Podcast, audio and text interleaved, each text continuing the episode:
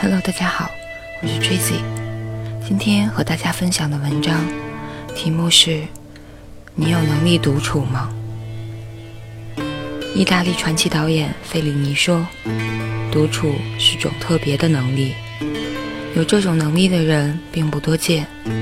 我向来羡慕那些拥有内在资源可以享受独处的人。”因为独处给你一个独立空间，一份自由。”这些是人们嘴上喊着要，实际上却害怕的东西。人生在世，没有什么比独处更让人惧怕的了。他们害怕寂静无声，害怕那种剩下自己一人与自我思绪以及长篇内心独白独处时的静默。很有意思，费里尼接受媒体访问时。曾经一再地说，他是如何的害羞，不能适合众人场合。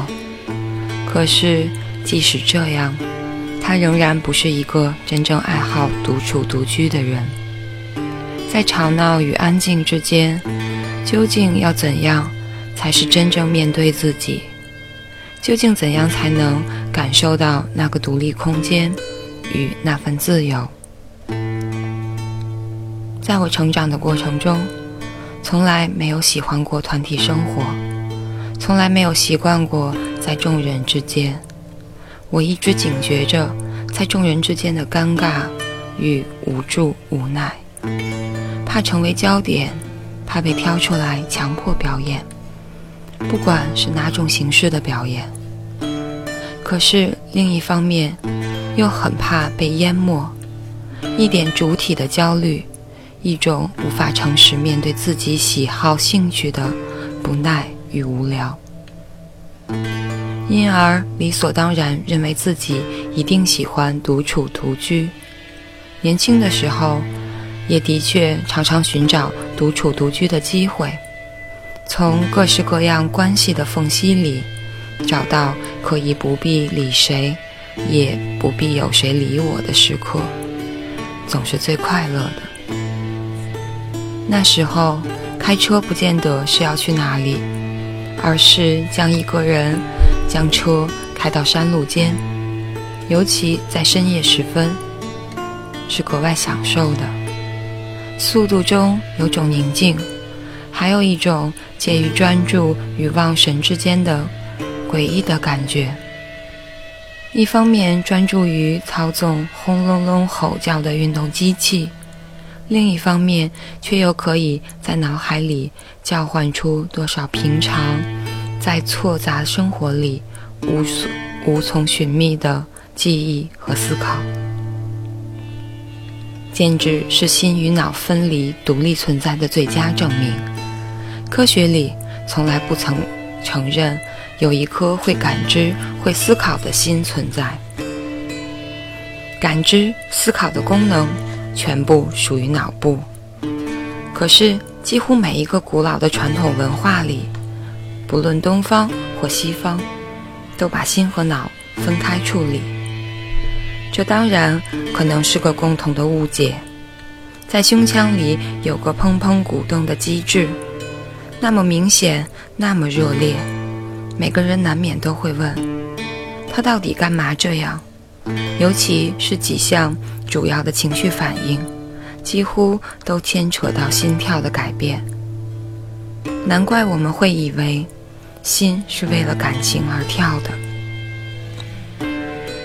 不过误解里还是有点道理，有些感官的运作其实是可以分离的，人并不随时随地的都是个统一的个体。不过那种年岁，回头想，独处情况毕竟属于生活中的例外，所以格外珍惜。一个人是否真的喜欢独处，真的有能力独处，要到有了大块独处的时间才能确定。当独处变成常态，独处的时间不再是一丝丝、一条条的生活装饰，而是大块大块的基本存在时。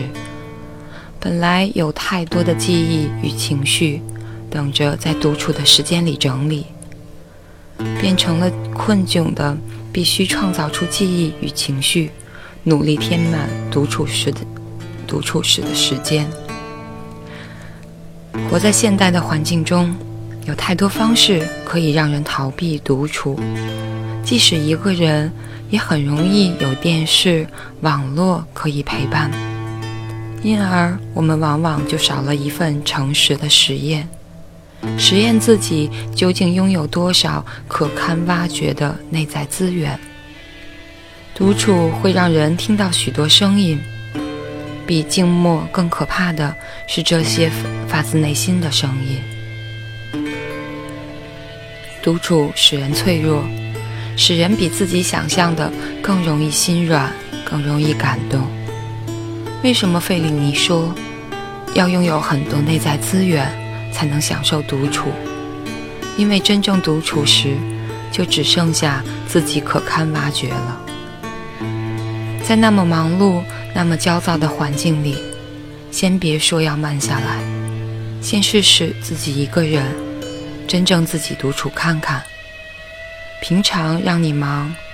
让你误以为那就是生活的意义的事情消失了，只剩下自己，会怎么样呢？大部分人在独处之后学会了谦虚，因为真正了解到剥除那些表面繁华，自己原来有多么不堪挖掘。有了这么一份谦虚，人也才有资格具体的、实存的。去讨论自由，讨论独立了。